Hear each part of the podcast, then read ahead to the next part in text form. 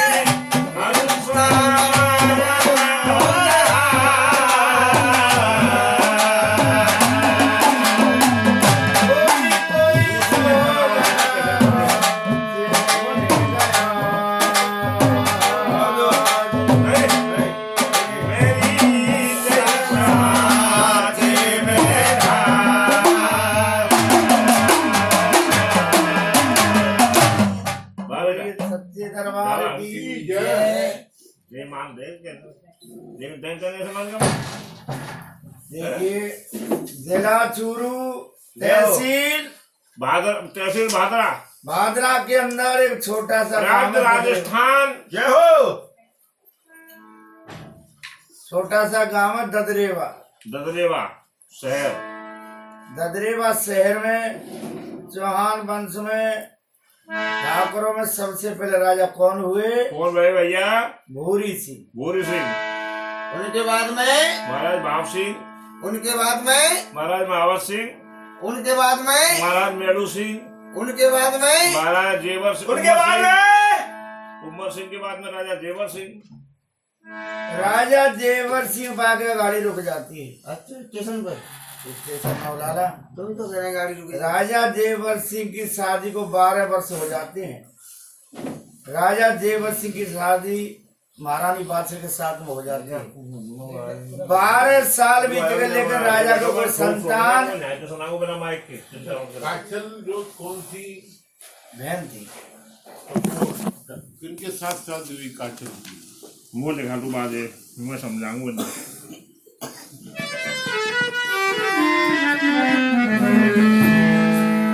रानी बादशाह बोलिए सच्चे दरबार की। हमारे बरवाली कहाँ गए? आ रहे हैं बैठे। कहाँ गए? आ रहे हैं। ऐसा सुनाए कि भगत में अच्छी बजी हुई मैं जा रहा हूँ भरे हूँ। हम बैठे तो हैं। कहाँ पापा को बोला? नहीं पापा पापा ही हैं।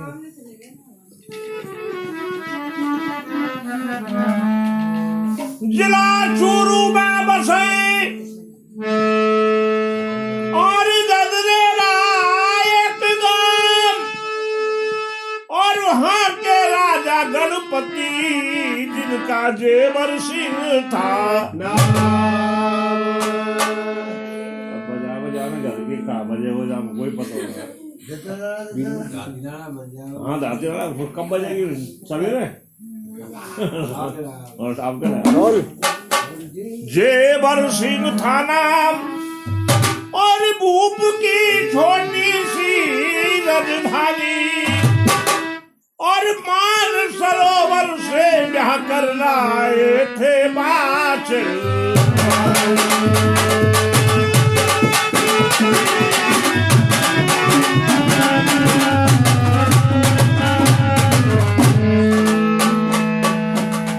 अरे प्रभु की क्या प्रभुताई है। प्रभु की क्या प्रभुताई है।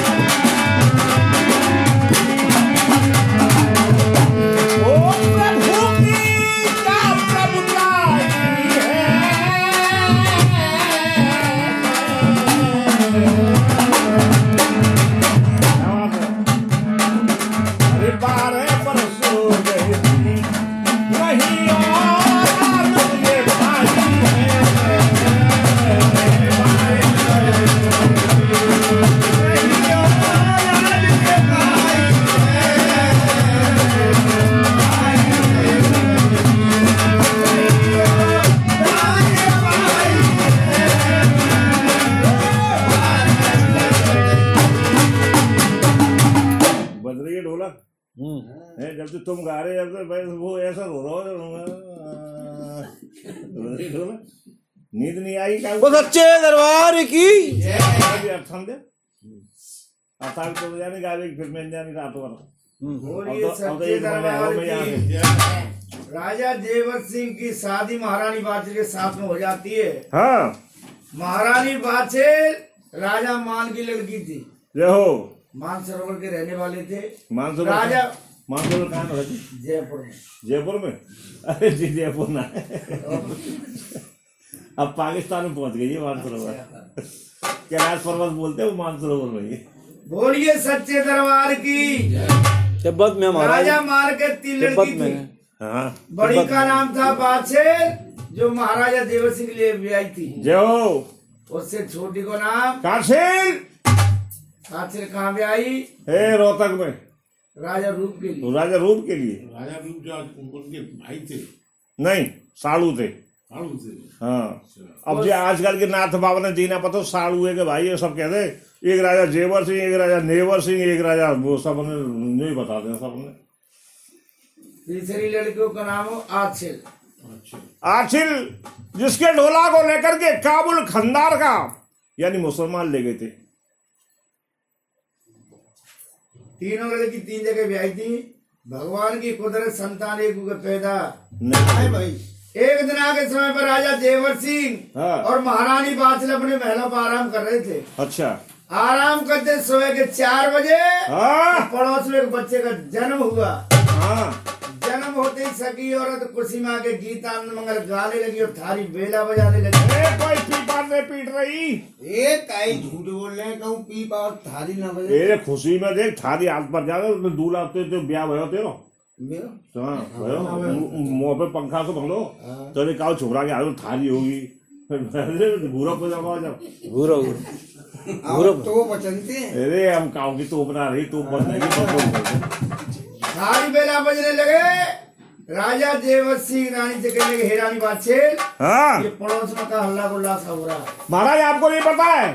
नहीं रानी। अरे हमारा शेर जी रहे ना। अच्छा इनके यहाँ एक लाल को जन्म भयो है तो खुशी में मंगलचार है रहे।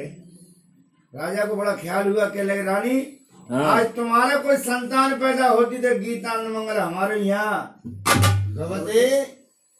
राजा रानी से क्या कहने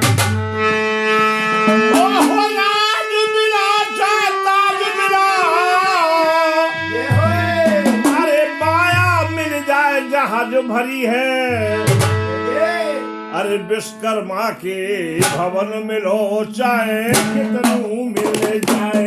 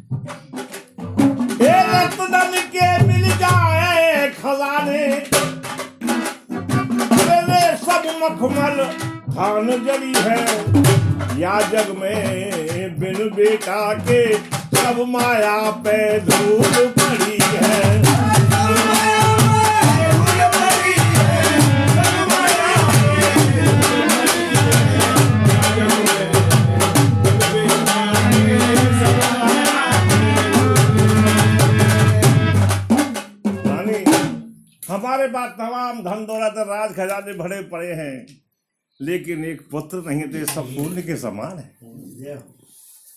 महारानी समझ गई कि महाराज को संतान का दुख है। महाराज एक काम करिए आप ऐसा करिए आप दूसरी शादी कर लीजिए। हाँ मेरे संतान पैदा ना भी दबा के पैदा हो जाएगी और बहू के लिए वह तो तीसरी कर लीजिए तो चौथी कर ली तो करवेगी। महाराज प्रथम के एक सौ एक रानी थी एक संतान की खातिर। अच्छा हाँ और जब संतान भाई तो भाई के भाई मन जाके नल समझ में हाँ पर भैया राजा महाराज आए और जो कृष्ण भगवान है ना, इनकी कितनी गोप का माले में तू तो आगे बात कर रहा होगा हजार पाँच सौ की छियालीस हजार गोपिका थी इनकी। मैं ना कह रहा जो वेद बता रहे कौ साहब यही बात है। सोलह हजार एक सौ आठ है सोलह हजार एक सौ आठ छियालीस हजार सोलह हजार एक सौ आठ तो पटरानी थी इनकी। हाँ छियालीस हजार गोपिका थी इनके साथ में। बोलिए सच्चे दरबार की। राजा जेवर सिंह के लिए हैरानी बात है कहिए महाराज। सारी तो मैं दूसरी जब करूँ जब भगवान दूसरा बोल। हाँ इस संसार के अंदर परम पिता परमात्मा समझाने लगे महाराज जेवर सिंह। सुनिए महाराज हम शादी एक नहीं दो नहीं सौ दो सौ कर सकते हैं लेकिन तुम्हें दुख हो जाएगा। महाराज मुझे दुख का होगा सुनिए हम बताते हैं। ज्यादा करे तो तुम्हें न्यारी कर दी। अरे सुनो हम बताते क्या दुख होगा। अरे सौत चून की बुरी जहर की अरे छुरी सुनो मम प्यारी तो आमत देवी निकाली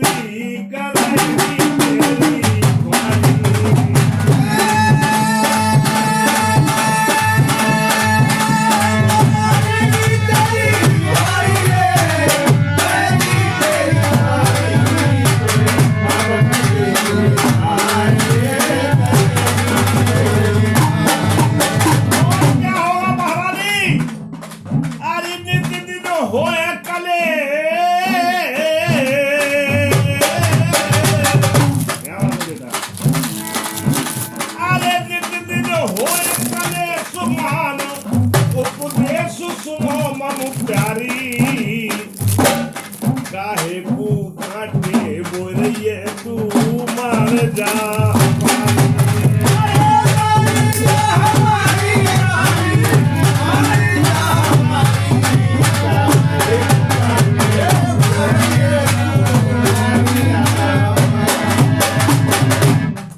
महारानी तुम्हारे लिए दुख हो जाएगा। महारानी बाछर कहने लगी महाराज मैं सारे दुखों को सहने के लिए तैयार हूँ लेकिन किसी तरीके से आपका नाम तो चल जाए। जय हो।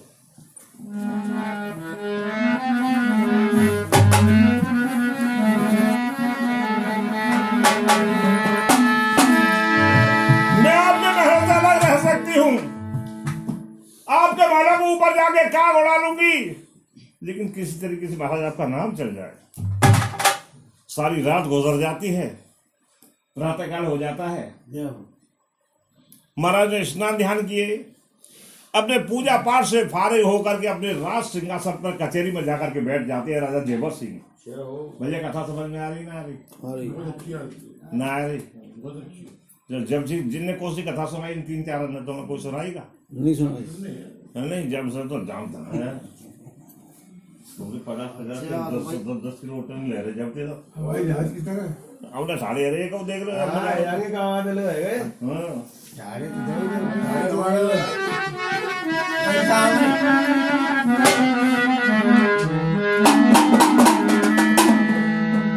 राज सिंहासन पर जाकर के बैठ जाते हैं महाराज जेवर सिंह। सबसे पहले उनके दरबार में कौन आते हैं उनके कुल पुरोहित। कौन कुल पुरोहित कुल पुरोहित कुल पुरोहित कौन थे निर्भय पांडे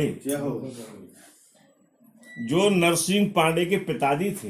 अच्छा नरसिंह। हाँ सब बताऊंगा एक एक बात है चिंता मत करो मैं जामारे बता दूं सब बातें कोई दूसरे बुला बातें पूछ उठे वहाँ कहा ये मुझे ना पता पता ना बुला भाई भाई भाई ने बताई हमें तो।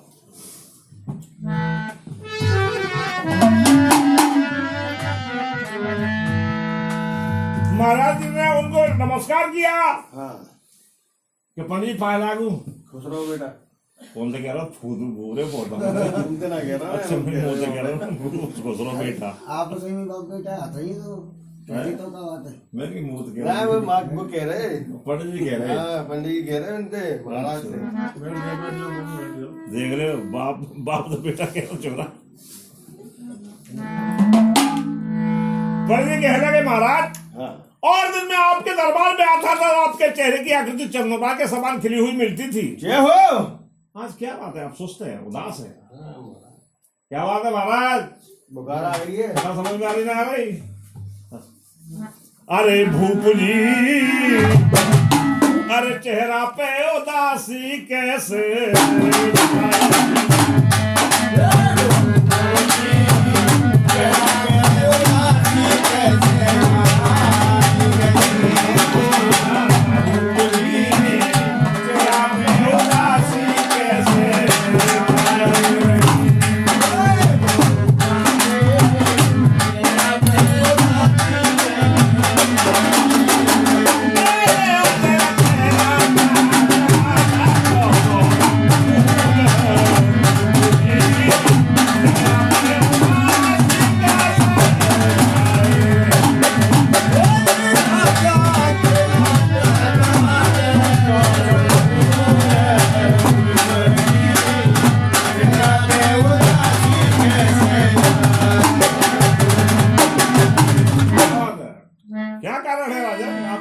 सुस्ती है?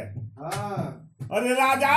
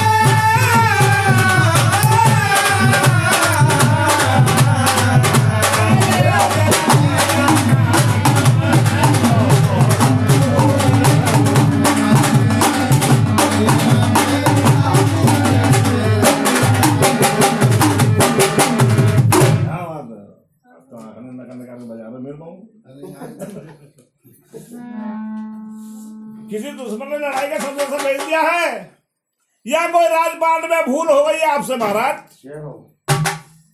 नहीं पंडित जी, इनमें से कोई बात नहीं है।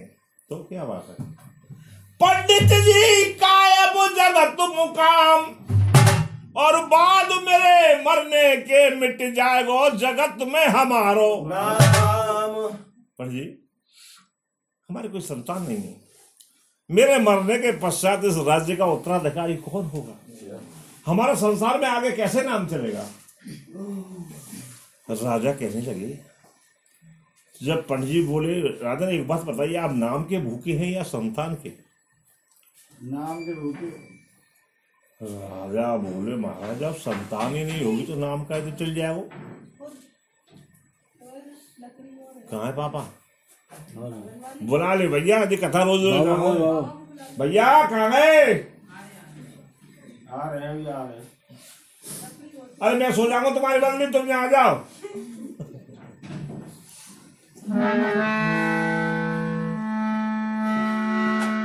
पंडित जी ऐसा कहने लगे, अरे मूंगे छाती पर दलते हैं और है गलत ख्याल राजन तेरा, पुत्रों से नाम ना चलते हैं।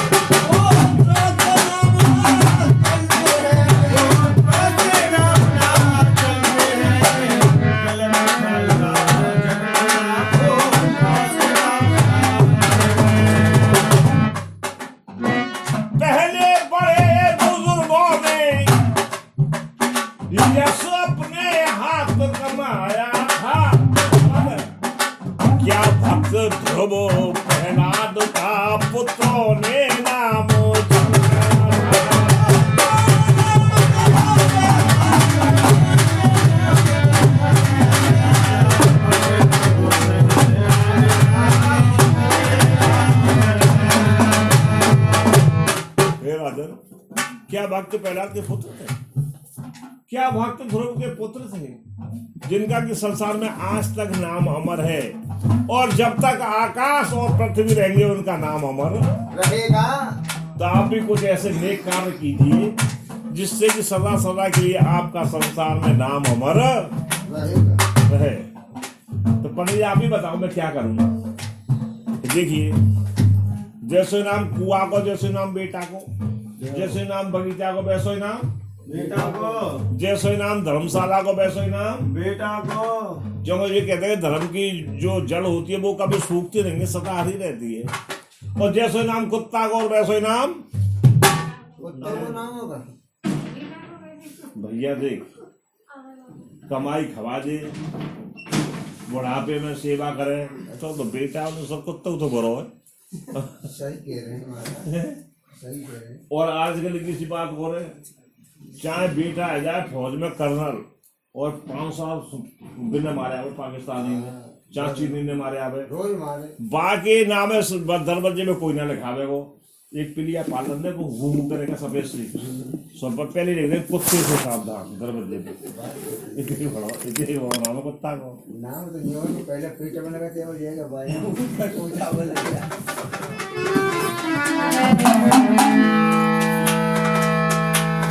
अरे बाग लगवा दे रे राजा हुआ खोदवा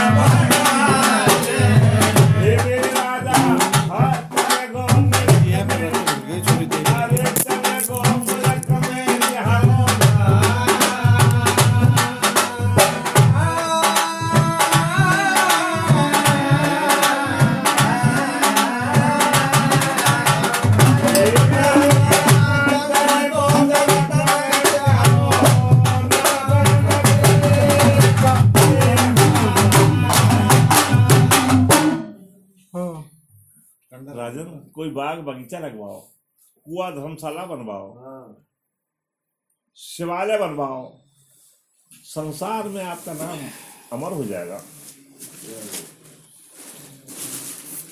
पंडित जी की बात राजा की समझ में आ जाती है। मंत्री को बुलाया, भैया एक समतल भूमि देखिए और तुम जाओ काबुल शहर के लिए, वहां से सुंदर सुंदर मेवाओं की पौध लेकर के आओ। काबुल में मेवा बढ़िया हो गई काबुली मेवा महंगे आवे जी, यहाँ आवी का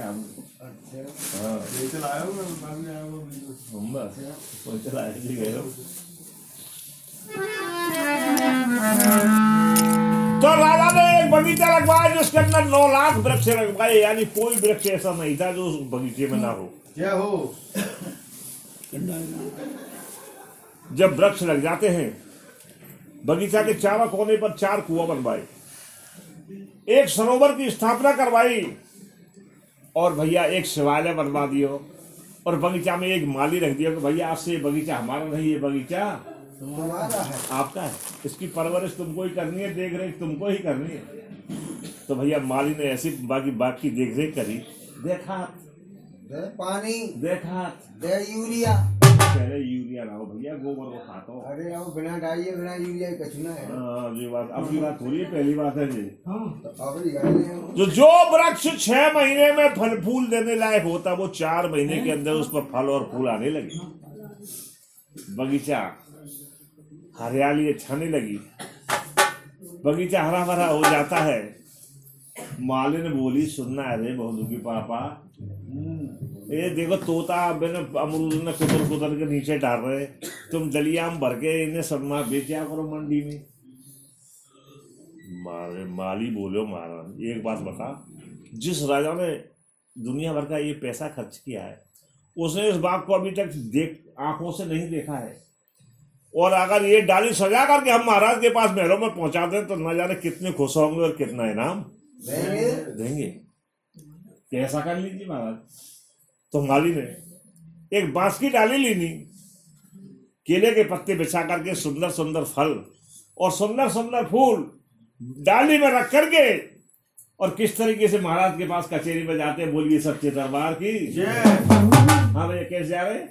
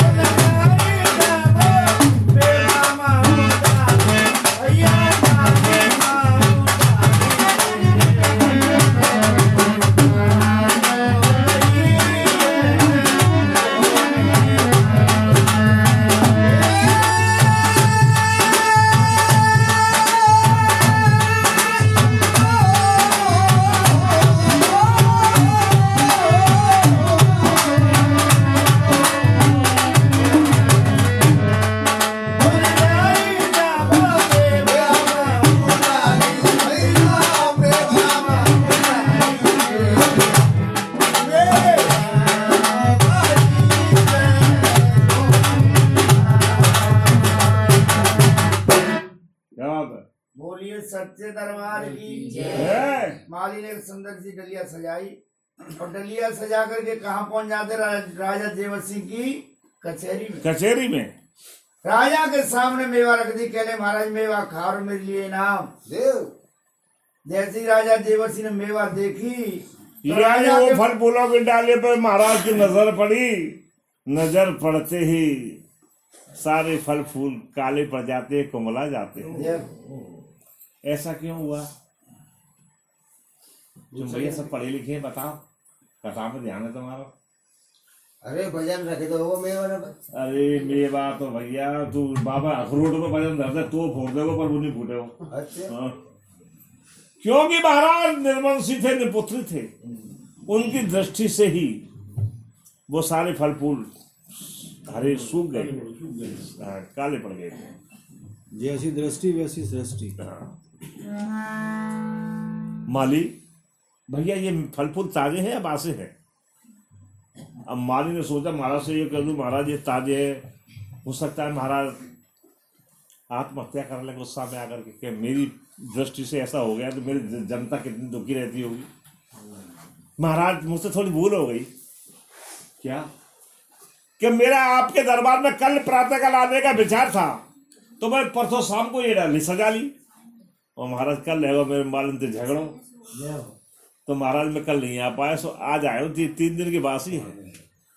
महाराज समझ गए कि माली ने आज सभा के बीच में मेरा सम्मान रख दिया। भैया उतार करके गले से सोने का तोड़ा, ये तुम्हारी इनाम है।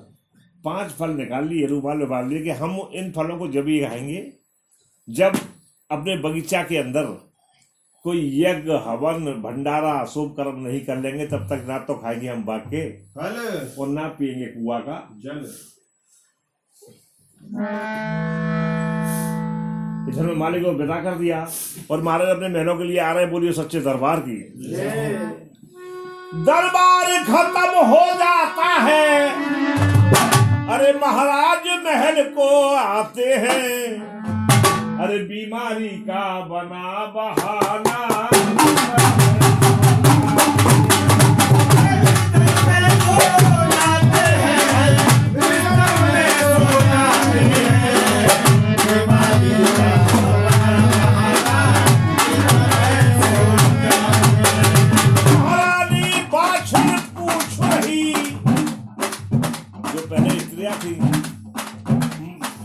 पतिदेव घर पे आते तो उनके लिए जल ले करके आते थे, आजकल आए तो गए कहा तुम आ गए तो तुम माते को बोतल दरिए तो वहां एक गिलास पानी डाल देंगे।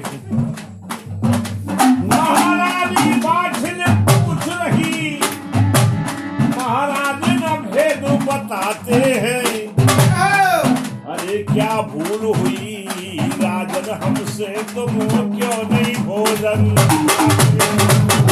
नहीं भोजन आते हैं, नहीं भोजन आते हैं।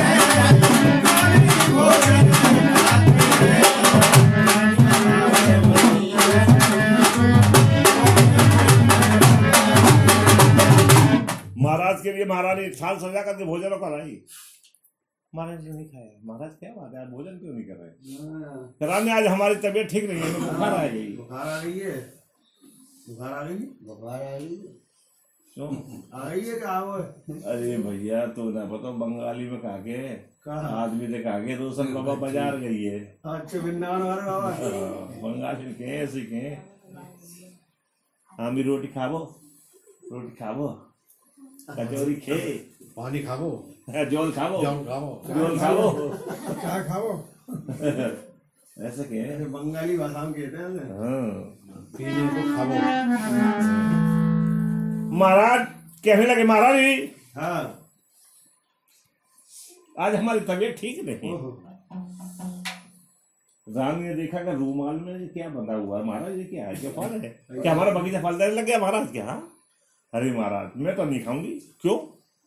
एक बात बताइए महाराज, अगर आपके पुत्र होता तो क्या उसका नामकरण संस्कार नहीं कराते? कराते। ब्राह्मणों को भोजन नहीं कराते? कराते। साधुओं को भोजन नहीं कराते? जरूर कराते। नगरवासियों को भोजन नहीं कराते? कराते। परमारी जनों को भोजन नहीं कराते? सबको कराते। तो महाराज मेरे तो नौ लाख पुत्र है, एक की चलती क्या है? जब तक बगीचा के अंदर कोई शुभ कर्म नहीं कर लूंगी, यज्ञ भंडारा नहीं कर लूंगी, जब तक ना तो महाराज खाऊंगी बाकी और ना पीऊंगी कुआ का जल। ठीक है महारानी।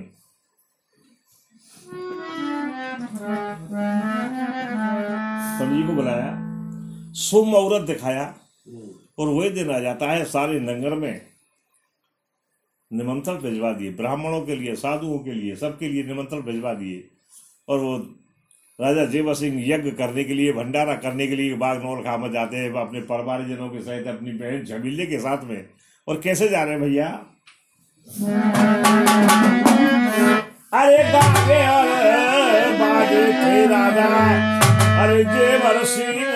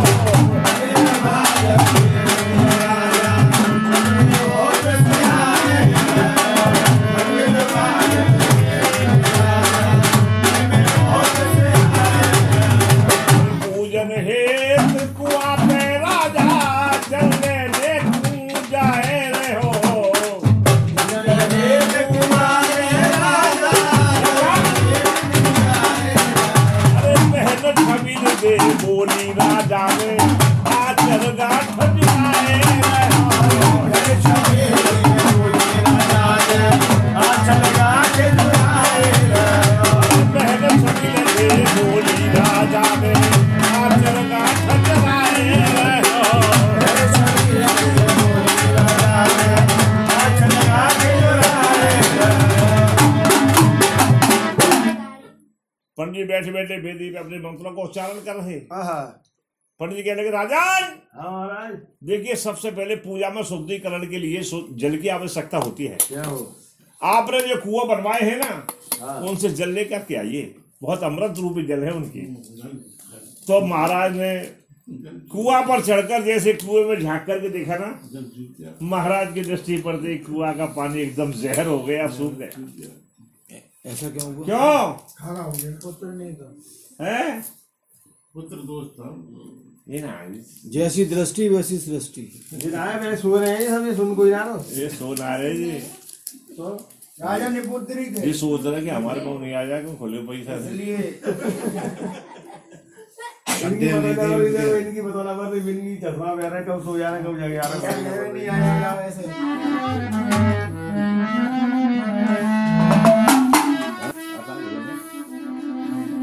बोलिए सच्चे दरबार की जब तुरंत जहरिया पानी हो जाता है, फिर आप पर कम नंबर आयो। ब्राह्मण वेदों का उच्चारण करने राजा जेवर सिंह और महारानी बादशाह यानी विधि विधान से पूजन किया, ब्राह्मणों को साधुओं को सभी के लिए भोजन कराए, सभी के लिए दक्षिणा देनी। राजान की तो भैया राजान किसी दक्षिणा हो कैसी हो पता है?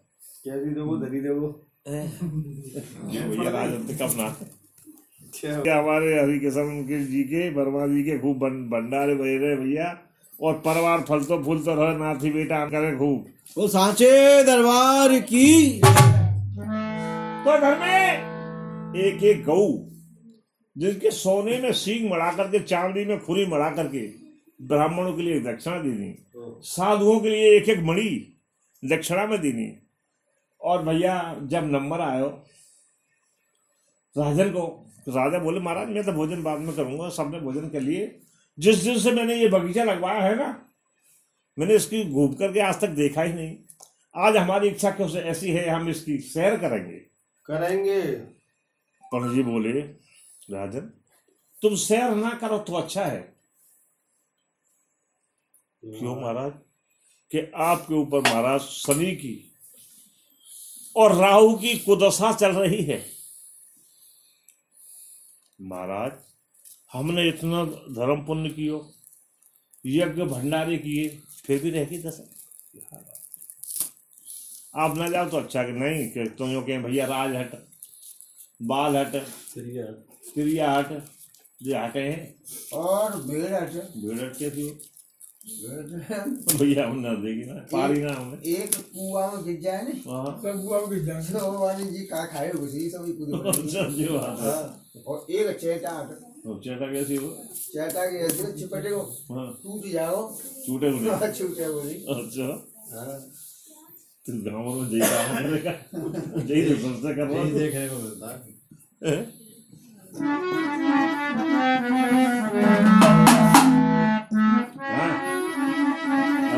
तैयार है एकदम करंट। बोलिए सच्चे दरबार दरबार की नहीं सीधे वहीं थे राजा रानी और बगीचा की परिक्रमा लगाने लगे और ब्राह्मण वेदों का उच्चारण कर रहे। क्या होने लगा? क्या होने लगा? पहली तो परिक्रमा लगा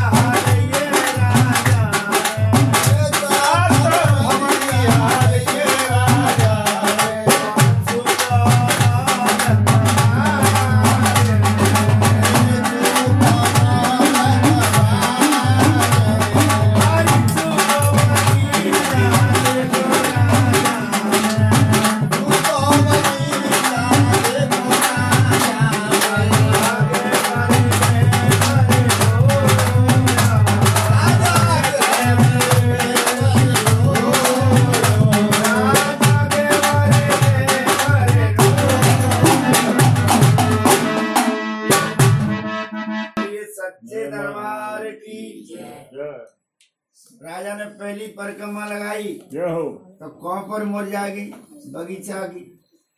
दूसरी परिक्रमा में तालाब के पास, तीसरी परिक्रमा लगाया रानी ने तो ताल को पानी पाता लगू। चलो चौथी परिक्रमा लगाने से तालाब हंसारे जबे रवाने। पांचवी परिक्रमा में कुआ के पास छठी परिक्रमा लगाई तो कुएं का जहरी पानी हो गया। और सात परिक्रमा लगाई राजा रानी ने, पूरा बगीचा पतझड़ हो गया, सूख। जब बगीचा सूखो देखो राजा रानी ने तो पेड़न की जेट बनने लगी, पछाड़ खाने लगे। क्या सूखा जो हरियल बाग में और जल पूप को खारी भयो।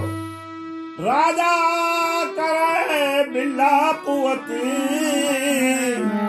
मौसम न कोई पापी भयो। मैं मरूं जहर बेस खाए कर या मारूं गले तलवार है। रानी बियत बिल्लाप कर धरणी में खात पछाड़। राजा रानी को वहां समझा रहे नर नार है। अरे जो दुख प्रभु ने दे दिया वह कौन में टन।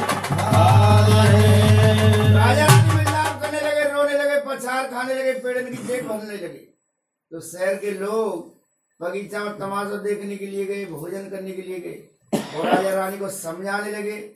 और क्या कहने लगे, क्या कह रहे,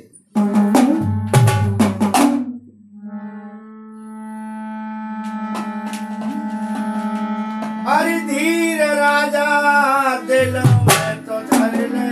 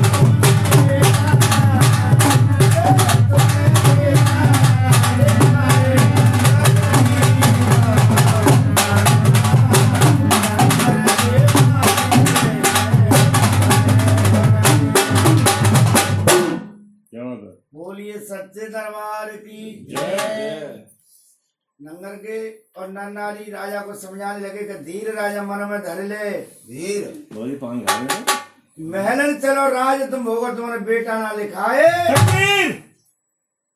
महाराज आपके राज भाग में और बेटी बेटा का शोक नहीं है, आपके भाग में तो राजगद्दी लिखी हुई है।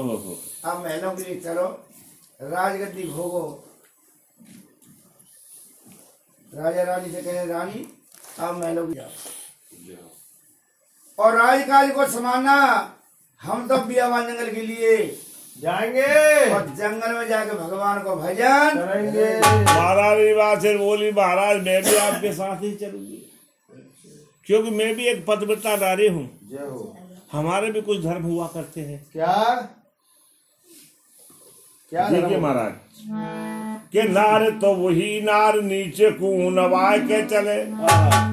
सबसे पहला परम धर्म कर्तव्य नारी का यह है, रास्ते में कहीं जा रही तो अपनी गर्दन को झुका करके ही चले। आजकल इतना नहीं चले, आजकल नहीं चलते तो ना बताओ वो बगल में जाती है, वो हमारी पड़ोस में एक संध्या। अच्छा हाँ, तो वो बाजार को जाएगी ना तो रेटे ऊंचे सैंडल पहलेगी और पैंट से पहलेगी और बाय पहलेगी कोट से। चलो गई आपके आगे तो जा ले जाऊंगी, आपके आंगू जा ले जाऊंगी। आ जाए वो केला को छिड़का तो भाई साहब मारुति से अपने आप चल जाए। आप देने जाते होंगे जब चलती है तो आप जब देखने जाते होंगे आप देखिए देखिए जो तो देखिए हमने जवान कह रहे हैं जी पहुंच में। हां नार तब वही नार नीचे को दबा के चले आठों पहर पत की भजावे ताबेदारी को पति कोड़ी हो कलंकी या निर्धन बली हीन होए दुख सुख सहर कर जाए खोटे बैनगारी को पति की ना निंद्रा करे हौले बोले धीरे चले हिल मिल काट दे तो सबरी लाचारी को और कह ऋषि दयानंद चोखी जा की भावना जाको पति रहे प्रसन्न स्वर्ग होए ऐसी नारी। तो महाराज मैं ऐसे संकट में आपका साथ कैसे छोड़ सकती हूँ, मैं तो आपके साथ चलूंगी। करानी नहीं, देखिए जंगल का मामला है, मैं भगवान का भजन करूंगा या तुम्हारा ध्यान रखूंगा। महाराज कुछ भी हो, महाराज समझाने लगे देख रानी अरे विकट बनी के भी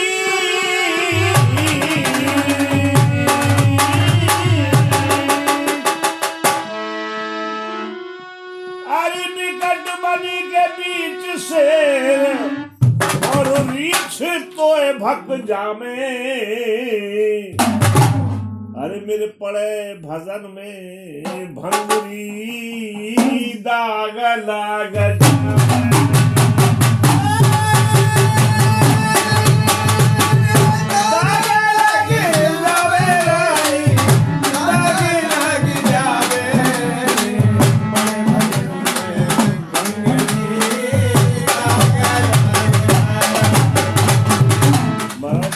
के जानवर मिलेंगे हमें वहां जंगल में। हाँ। मैं भगवान का भजन करूंगा या तुम्हारा ख्याल रखूंगा ये हो कि महाराज मैं तो आपके साथ ही चलूंगी कुछ भी हो। क्या करोगी महारानी, आप बहुत समझाया महाराज ने, लेकिन कहने लगी आजकल मुझे कभी छोरे गाले का ऐसा कर लूं तो सुस्ती तो बढ़ जाएगी और क्या सुस्ती से आदि का शुरू दिख रहे हो। हाँ महारानी कहने के देखिए महाराज आप बना करते हैं और मैं जाऊंगी। अरे हिरनी से मेरे नैना अरे पिया बिन चैन पड़े ना, हिरनी से मेरे नैना पिया बिन चैन पड़े ना, संग चलूंगी तेरे साथ।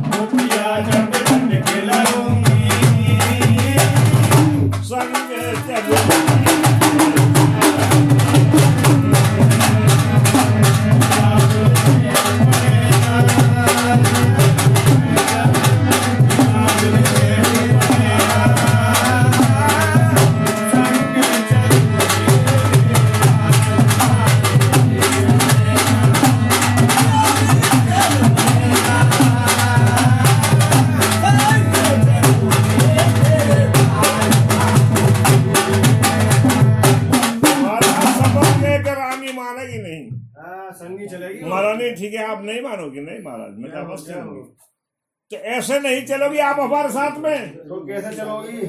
क्या सुनिए, अरे योगिन भेष अरे नार मेरी धारो योगिन भेष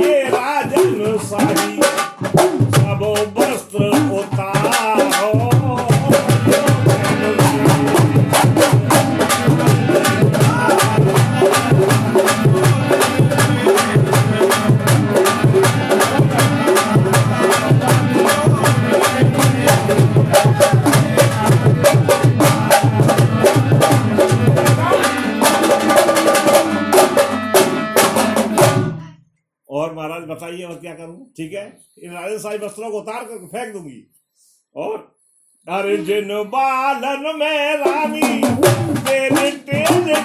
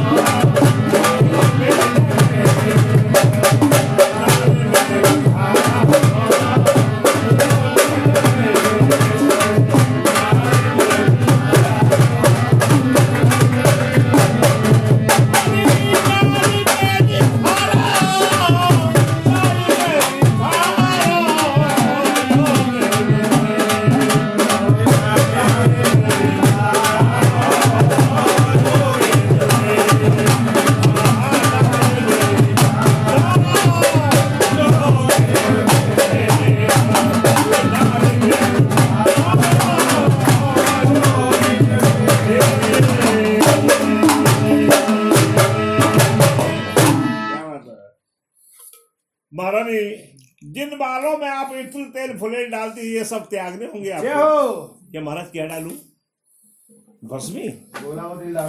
यही योगीराज का श्रृंगार है। क्या ठीक है महाराज, जैसा आप कहेंगे वैसा करूंगी। महलन दे। तो क्या काम करती है महारानी बाचल, क्या करती है? अरे खास जी की चादर जाने भारती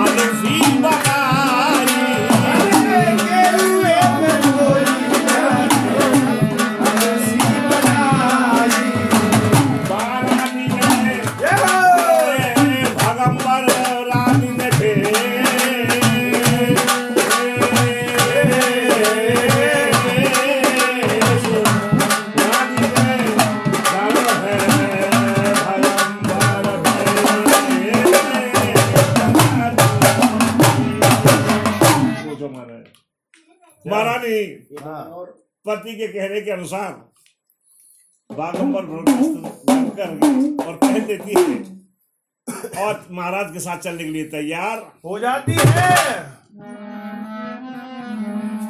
अरे मोहनी मूरत सामरी, अरे मोहनी मूरत सलोनी सूरत, अरे नार के रत्नारे नैना, अरे सिर के खुर रहे केस नार के छटक रहे बेना,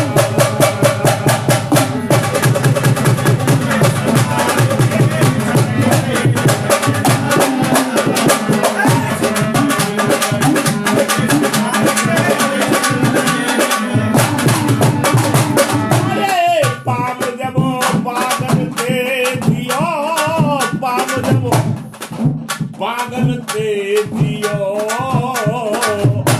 सहस कलाते कोप एक दमो सूरत नार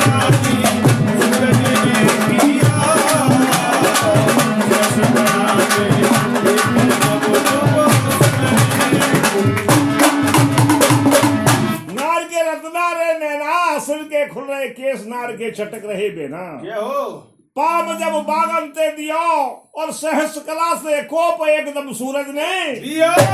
अरे बदन की सुर की ढलक गई, बदन की सुर की ढलक गई, आसे तजत प्राण नीर को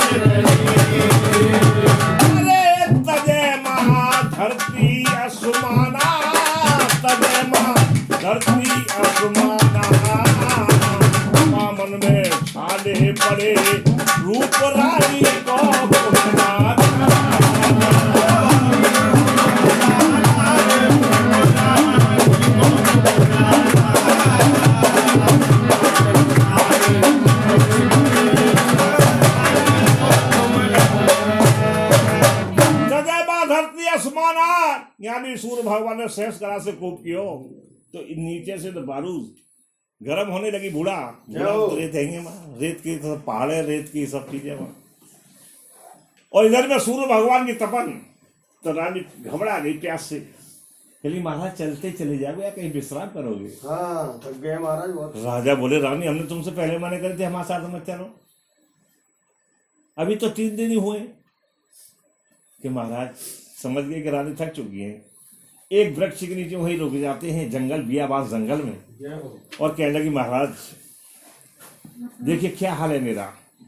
अरे कोमल चरण छाले पड़ गए रानी के, कोमल चरण छाले पड़ गए।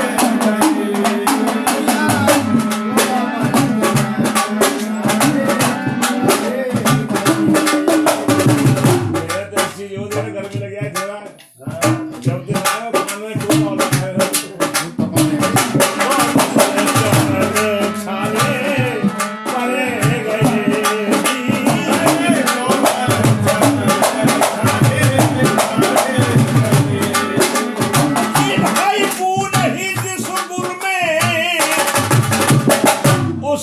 उससे बेहतर खार है, और दर्द अगर दिल में नहीं तो जिंदगी बेकार है।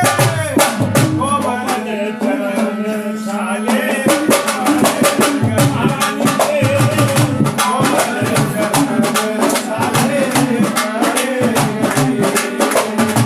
कि सैर करने को चले।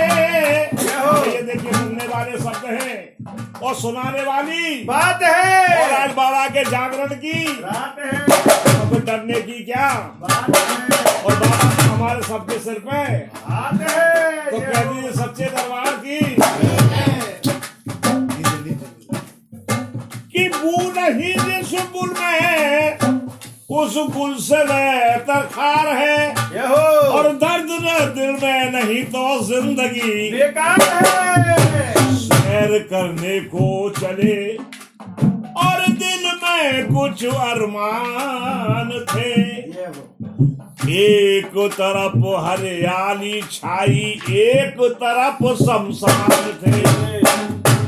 पैर तले हड्डी दबी तो हड्डी के यही बयान थे, और चलने वाले संभल के चल हम भी कभी इंसान थे। ठीक है भाई, ये भैया देख कर चला तो हमारा ठोकर मार रहा है। अरे हम कहोगे हम इंसान है, अच्छा हम बोलते हैं तो क्या करें बेटा, ऐसी बात कहे। अच्छी अच्छी कलाकार संग रह लियो, आज पैंसठ साल की उम्र तो काम कर देगा। इधर में नौ की नौ की डोकरी अरे कहाँ लगा रही खो। एक बुढ़िया अम्मा जा रही नौक नौक के, और घोड़े पर चढ़ गए, उधर से राजा भोज आ रहे थे। ये कथा समझ में आ रही ना रही, ये अलग से पीस लगा लो, मैंने बोल दिक्कत ना है, आम मिल जाऊंगा फिर कथा पर। अरे नौकी नौकी डोकरी कहाँ लगा अरे खोज, अरे तो पैते कहाँ गिर पर हो तो पूछे राजा क्यों करके चल रही बेचारी। राजा कर कागर को अम्मा तो पता क्या ढूंढ रही है। अरे बेटा मुंह पे थे तो पे गई देखी तो पे रही लुभ्या, और ये चार दिना की चांदनी तो पे थे देख जय अंगना जय देहरी, और जय मेरे ससुर को गाम। और जागरण में आई ना आई मोते दुल्हन दुल्हन कहते आज पर डोकरी नाम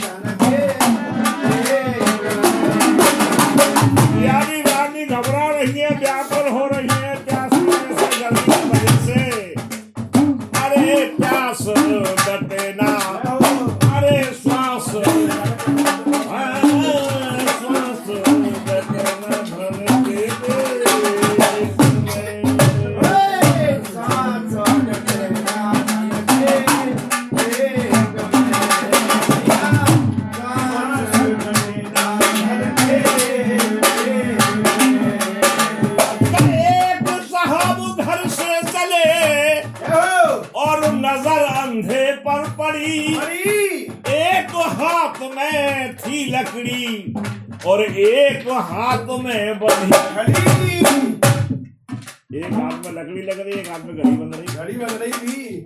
तो तुम जैसे कुछ मिल गए भाई साहब, पूछ लगे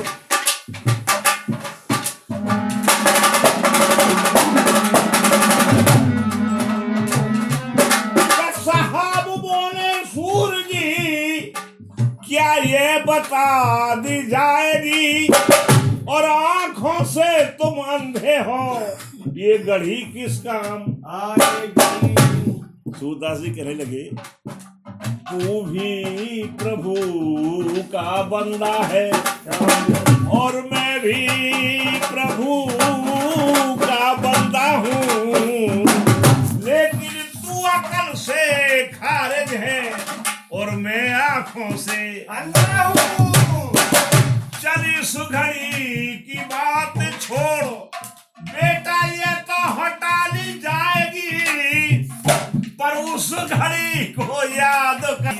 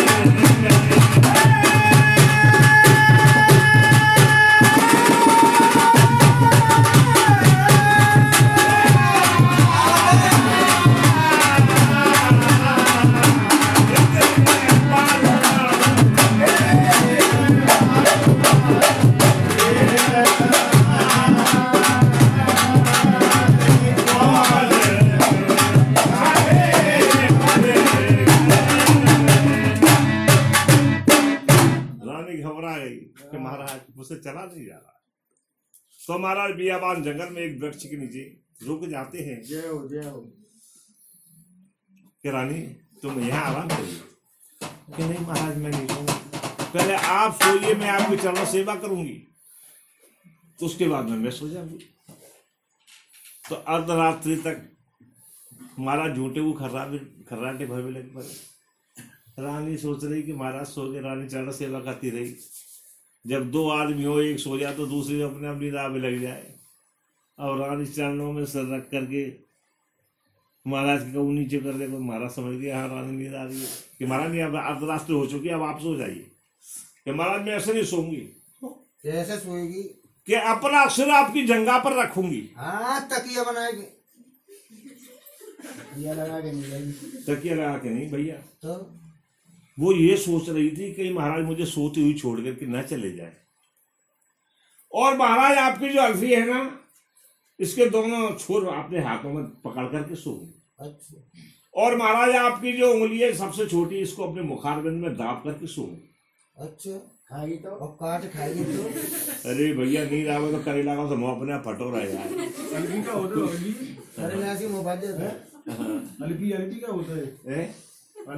अल्फी अपने जान से भाई साहब, अल्फी योगी राज देखी तुमने?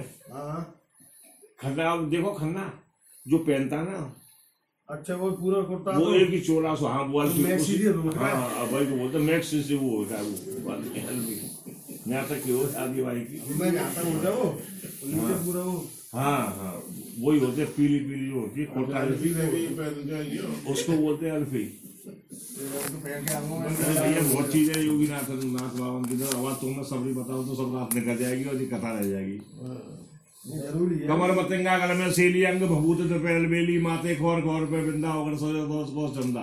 सर कलंगी सर कलंगी में हीरा, नागल पान चबाए रहे वीरा, छोटी छोटी बावरी, कंधा पे झोरी फावरी, ऊन को जरेऊ नादी नार में परी। नादी जाना कहते थे संघ न, यहाँ गले में पड़ी रहती है, लकड़ी की बड़ी भजन करते हैं, वो बजाते हैं उसको योगी राज। इतनी चीज बता दी मैंने। सेली वो सेली होती है, गोल जो हो चल रहा। हाँ महाराज कह लगे महारानी। हाँ भैया कथा कहाँ चल रही? सोने की क्या रानी सो रही है, सब सो रही है, पता हो कहा हो। जो ध्यान तो सुनोगे सब याद रहेगी। महाराज सो जाते हैं गहरी निद्रा में, अपने आप हाथ खुल जाते हैं। महाराज ने रफियों को छुड़ाया, अपने आप उंगली को निकाल दिया, मुंह खुल जाता है रानी का, और मिट्टी इकट्ठी करके रानी के सर के नीचे लगा दी और रानी को सोते हुए छोड़ करके वहां से चले जाते हैं। कैसे जाते हैं भैया, कैसे जा रहे हैं? मुझे लाना बैटिंग करा लोई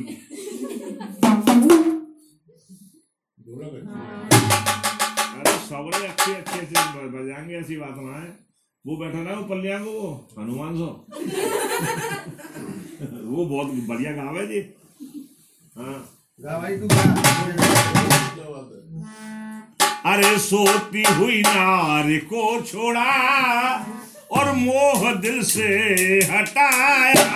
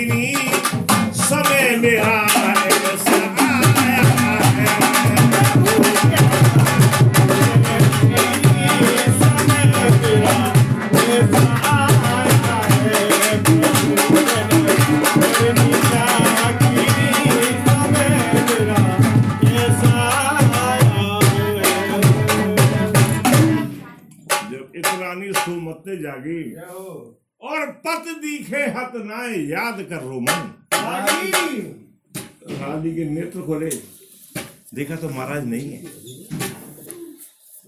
सोचती रही कुछ समय तो यही कि महाराज शायद सुबह का वक्त है, स्नान ध्यान के लिए गए होंगे, जंगल दशा मैदान के लिए गए होंगे। लेकिन एक पहर गुजर जाता है, दो पहर गुजर जाते हैं, राजी राजा वापस नहीं आते हैं। तो रानी विलाप करने लगी, जंगल में रोने लगी, बोलिए सच्चे दरबार की जय। क्या कहने लगी भैया, क्या कहेंगे? हाय अकेली और छोड़ गए जी के मुखड़ा, अरे मोड़ गए जी, अरे सातों भाव में पौना को छोड़ गए जी अकेली, छोड़ गए जी मुखड़ा, छोड़ गए जी सातों भाव में पौना को छोड़ गए जी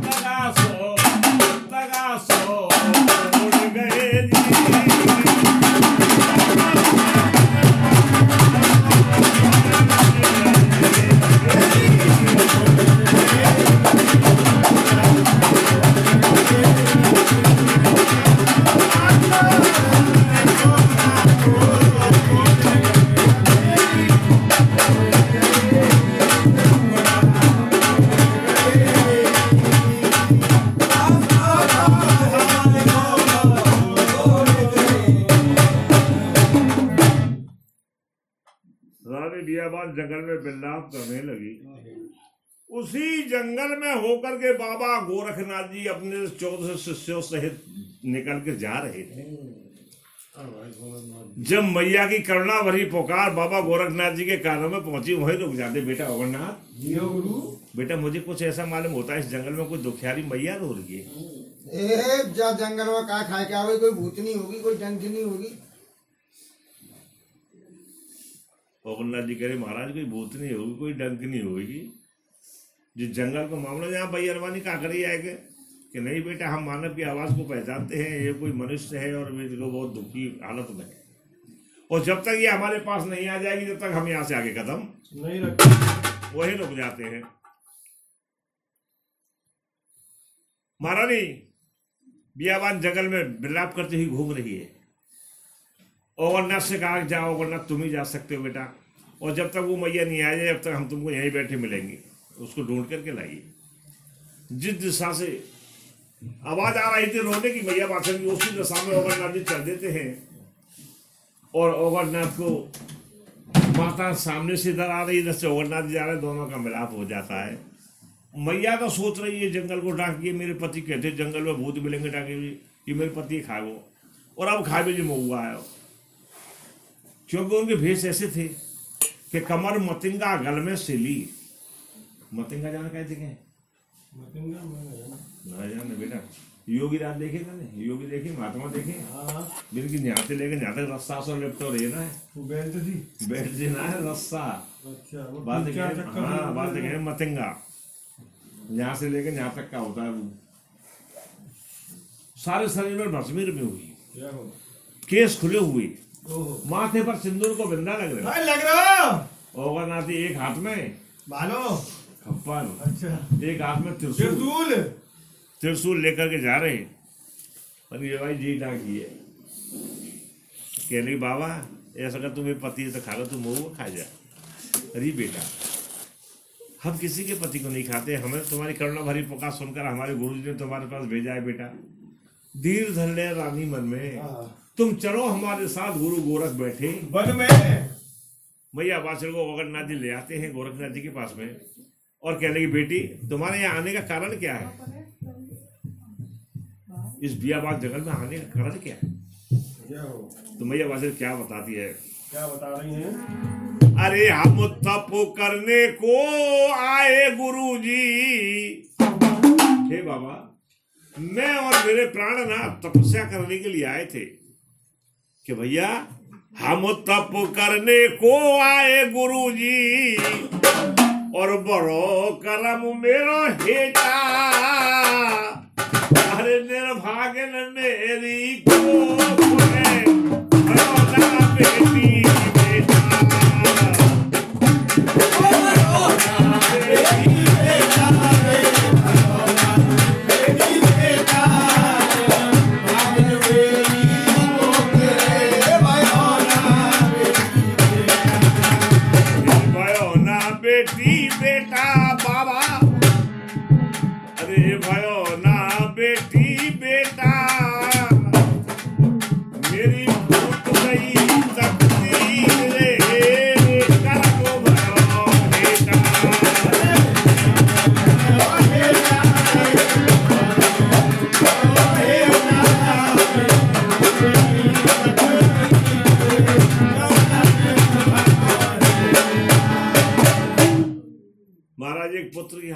तपस्या करने आए थे, ना जाने मुझे कहा राजा छोड़ करके चले गए।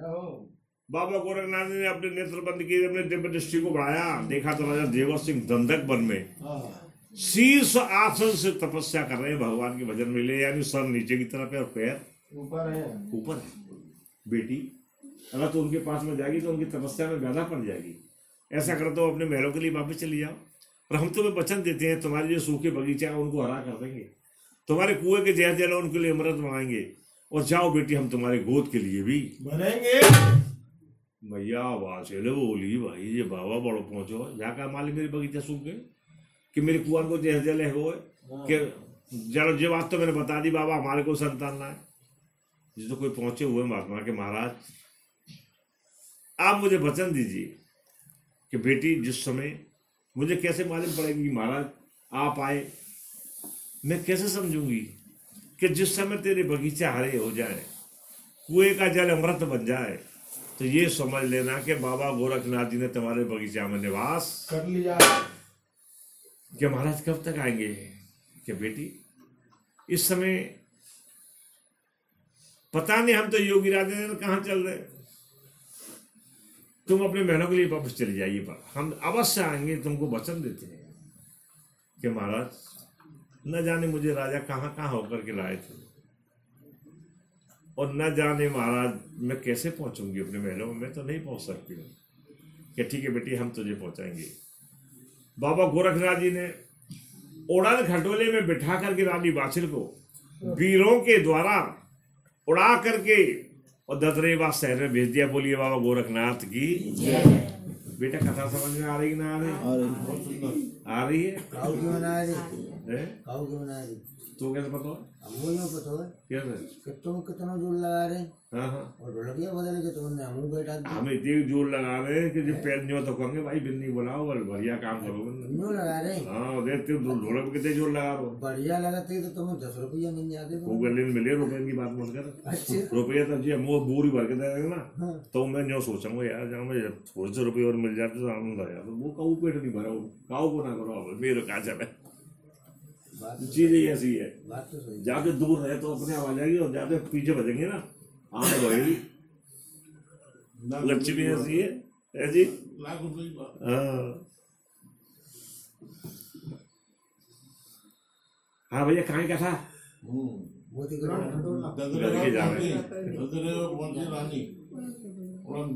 तुम्हारा ध्यान ना दी क्या था मेरे अंदाज में। रानी अपने महलों में पहुंच जाती है। बोलिए सच्चे दरबार की। अब गोरखनाथ जी कहने लगे बेटा कहाँ चलोगे कि बाबा देख चीला सूख सूख कर कैसे है रहे कहूँ इन्हें ऐसी जगह रहते कभी खाली को माल पानी मिले।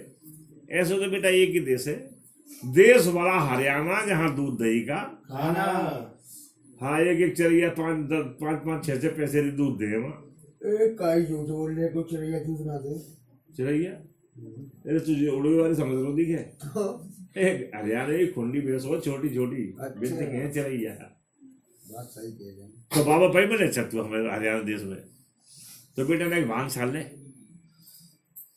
ओगरनाथ जी ने चका तक भांग छानी और चल दिया आगे आगे पीछे पीछे सब चौदों से चिला जा रहे हैं। अब भांग को नशा तुम्हें पता ही कैसे हो चल रहे तो चलते चले गए खा रहे तो खा भी लग पड़े और हंस रहे तो हंस भी लग पड़े सो रहे तो सो भी लग पड़े।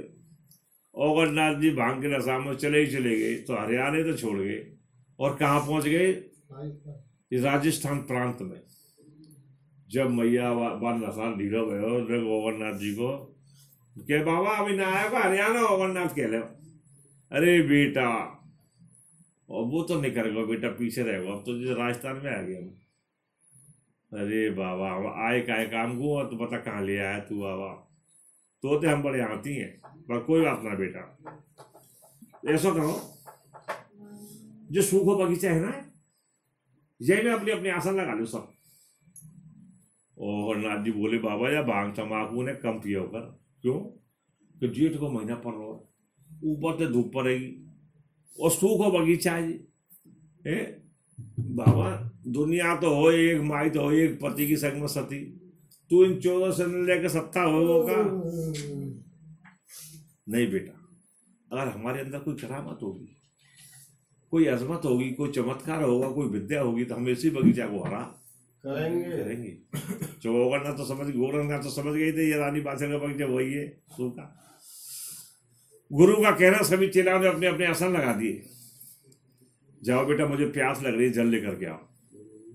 ओगरनाथ बोले देख ले बाबा अरे जहाँ जल ही हो तो बगीचा क्यों सूख जाता कि नहीं बेटा यहाँ जल है मुझे कुछ ऐसे टावर मिल रहे हैं कि यहाँ जल है टावर संकेत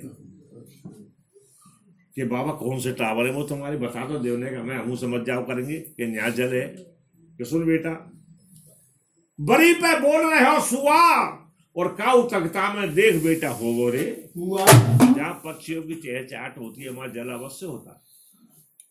अरे बेटा मार फावरी और काऊ तकता में देख ओगड़ होगी बेटा यहाँ कुआ भी होगा बावड़ी भी होगी। बावड़ी जाना कहते हैं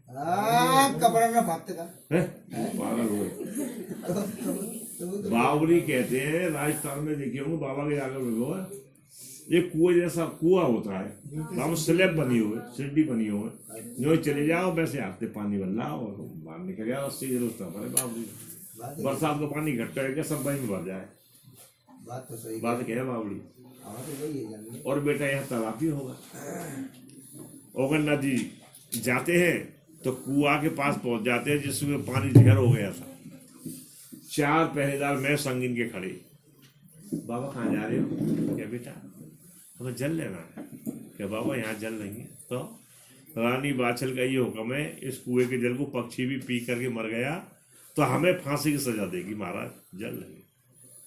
चौकीदार को मार पीट करके भगा दिया बहुत समझाया कि बाबा या कुआ को जहर पानी है, अरे बाबा मर जाएगा कहे आज चुने आज गुरु मार लूंगा पे आगे और सब चेलान को मैं ही गुरु बन जाऊंगा, सबसे बड़ा चेला मैं ही हूँ।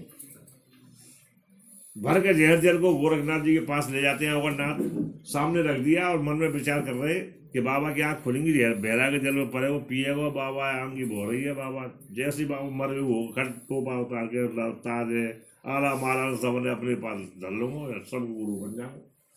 लेकिन गोरखनाथ तो घट घट के जाने वाले, सोलह का सुबह अवतारी थे। बेटा अमरनाथ गुरु कहाँ बेटा, पीछे खड़े हो, पीछे कहाँ कर रहे हो, सेवा कर रहे हैं तुम्हारी। अरे गुरु के सोटा सेवा पीछे तो हो गया, आगे तो हो बाबा गांव में कर रही है, छाया कर रहे हो कार्य भर जाएंगे। अच्छा छाया कर रहा हूँ बेटा, सही बेटा आ गया आ गए बेटा, पानी पी ले नेक्स्ट वक्त, अरे बेटा थोड़ा सा पी ले, अरे बाबा खूब चक्कर नहा दो गए, चार पांच कमंडल पी के जब लाए तो। अरे बेटा थोड़ा सा पी ले बेटा, तू ना पी मैं तो देख फिर हम ना पीएंगे। अमरनाथ जी बोला अब बड़ी जान पंदाम पड़ गई, ने को जल अगर मैंने पी लिया जहर जले और मैं मर जाऊंगा, और मैं तो बन में आया हूँ गुरु और जा तो चुना है बेटा, क्यों ना पी मुझे बता बाबा जा में जहर है बेटा, काय बुलाए हो तो मैं मार भी बुलाए हो। अच्छा हमें मार के फिर क्या करते हो बाबा, सब चीज को मेहनत बन जा तो बेस जिंदे पे बन जा बेटा, जिंदे में तो कोई साइकिल नहीं देगा भाई, ऐसी बात सुनाए बेटा पक्का कर दिया जिला। ओगरनाथ जी हाँ श्री गोरखनाथ जी कहने लगे अच्छा बेटा ऐसा करो, मेरे बटुआ ना निकालो भभूत को बोला बटुआ में तुआ में डाल दियो, तीन बार ऐसे करनी उंगली जैसे बना दियो ऐसे कच्चा दूध, क्या बेटा कैसा पानी देखियो बाबा, कच्चा दूध कैसा पानी है, कच्चा दूध कैसा पानी है बाबा, कच्चा दूध है। अरे बेटा जा चारों कुआ पांचवी बाबली छठवे सागर ताल में डाल के सबके दूध सबके जल निर्मल हो जाएंगे, दूध हो जाएंगे। क्या हो ओगरनाथ जी ऐसा ही करते हैं, सबके जल निर्मल हो जाते हैं, तालाब का पानी दूध हो जाता है। तो अब भी हमारे यात्री लोग बाबा की यात्रा को जाते हैं, उस कुंड में से जल लेते हैं, चावल डालते हैं, चीनी डालते हैं, उसी की खीर बनाते हैं, उसी का प्रसाद ददरेवा में लगता है। तो भैया बाबा बाबा तुमने जल तो जहर कर दी वो कर दिया व्रत, भैया बगीचा हरा कर दे, बगीचा हरा कर दे हाँ बेटा कर दीजिए, और तुम ना कर दो बाबा मैं कर दूं, तू कर दे बेटा कि कर तो दूंगा पर तुम्हें गुरु तो चेला बनना पड़ेगा मेरा। अरे बेटा कैसे करे हो कि देख बाबा चार सौ लूंगो वक्त लूंगो जिन चिल्लाने करना है फटे बिन चिल्ला लूंगो, और बाबा देखा तो दे पानी देखा तो दे पानी। अरे बेटा जी अजमत है ये तो खिजमत है, तो बाबा अजमत तू कर कि देख बेटा जल से तो इसको दुनिया आरा करेगी, हम योगी राजे हमारी सदा उल्टी रीत रहती है, इसको हम अग्नि से हरा करेंगे, अग्नि से हरा करेंगे, अग्नि से हरा करेंगे। अरे बाबा चौ तेरी बुद्धि खराब है रही है, अरे सूखे वृक्ष हैं अग्नि लगेगी, टूट टूट के टोका चिलान की चांद पर पड़ेंगे, सब चिला मर जाएंगे। कि नहीं बेटा ऐसा कहते हैं राजा योगी अग्नि जल इनकी उल्टी रीत, अरे बसते रहियो परशुराम ये थोड़ी राखे रीत। जाओ सभी वृक्षों के नीचे धूनी लगा धूनी लगा दो। ओवरनाथ जी ने गुस्सा में आके कही तो धूनी इनकी छोटी छोटी पाँच पाँच दस दस कंडान की ऐ चले गए चिलान लेके और ददरेवा नगर में जाको बेटोरा दिखे वहाँ बेटोरा भल्ला है, जाके लकड़ियाँ दिखे वो लिया है तो होर का मैया से चंदई बगीचा में मैं देखूँ बाबा कैसा हरा करेगा जाए। क्या बेटा धूनी लग गई क्या, तैयार है बाबा देख रहे हो। ओवरनाथ गोरखनाथ जी जब आँख खोल के देखी तो हाँ देखे तो कि बेटा कहीं तो मैं धूनी की फतू मुझको आजमाना चाहता है, ठीक है ऐसा करो इनमें अग्नि प्रवेश कर दो। कैसे कर रहे हैं प्रवेश अग्नि हाँ हाँ तो बाबा कैसा करेंगे बताऊंगा, तीन बजे सबरी करता रह जाएगी, तीन बजे तीन बजे हाँ तीन बजे तो बाबा इस काम के लिए तो आप ही करो, आप सामर्थ्यवान हैं। तो ओगरनाथ जी चकमक लेकर के बेटा चकमक के जानो तुम क्या दिखे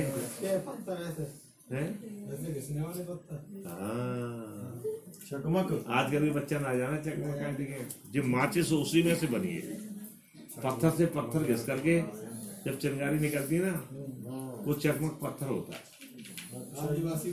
चकमक लेकर के बाबा ने उन सबने दुनिया में अग्नि प्रवेश कर दी अग्नि और जाप पर बैठ गए। इंद्र कहते हे इंद्र जल की वर्षा नहीं करना, तू सवा पैर के लिए अमृत की वर्षा कर देना। रात्रि के बारह बजे इंद्र ने अमृत की वर्षा करी तो अमृत ऐसी वस्तु होती है अगर मरे हुए इंसान पर भी डाल दिया जाए वो भी जीवित, सूखी लकड़ी पर डाल दिया जाए वो भी हरी हो जाती है। इंद्र ने सवा पैर अमृत की वर्षा करी, सारा जल सारा बगीचा हरा हो जाता। बोलिए बाबा गोरखनाथ की। जब बगीचा हरा हो गया सुबह के वक्त हुआ, पूर्वासी लोग जब बगीचा की तरफ आए सब कहे जय हो बाबा गोरखनाथ की, जय हो बाबा आदेश, बाबा दंडौत, बाबा सियाराम, जय सियाराम बाबा, बाबा गुड मॉर्निंग। जो पहले राजा पढ़े लिखे ना वैसे राजा बने, बाबा प्रणाम, बाबा आशीर्वाद दो बेटा, ऐसे ऐसे बाबा दिखाओ तुम मेरे संग चलियो वृंदावन और गोवर्धन में। अच्छा नहीं हिंदी जगह शुरुआत इंग्लिश बोलती है, अंग्रेजन को मंदिर देखो थे ना सब अंग्रेजी अंग्रेजी। इस्कॉन टेम्पल वृंदावन में, इस्कॉन इस्कॉन है जी, इस्कॉन टेम्पल। हाँ तू तो जो करोगे गुड मॉर्निंग आगे वो हिंदी गाना क्या कह रहे बाबा जय राधे राधे जय सिया ऐसे करके बोलो।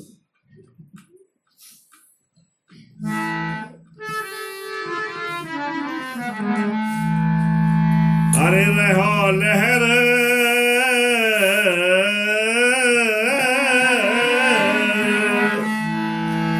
हरे रहो लहर लहर लहरा। ऐसे मत बैठो, देखो तुम्हें सुस्ती आ रही तुम्हें ठठाड़े आ जाओ और बाबा बाद में हाजिर लगन दे। देखो ऐसी गा रहा बाबा कथा चल रही है, देखो भजन बढ़िया होगा ऐसी बात में खड़े आ जाओ। हरे रहो लहर लहर लहरा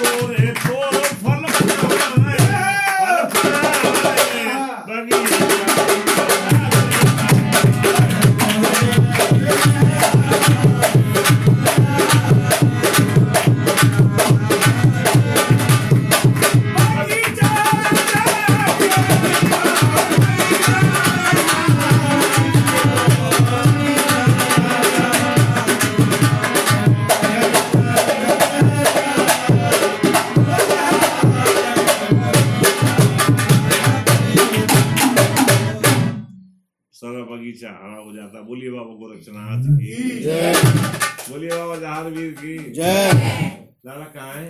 ओ अम्मा भैया बुलाओ।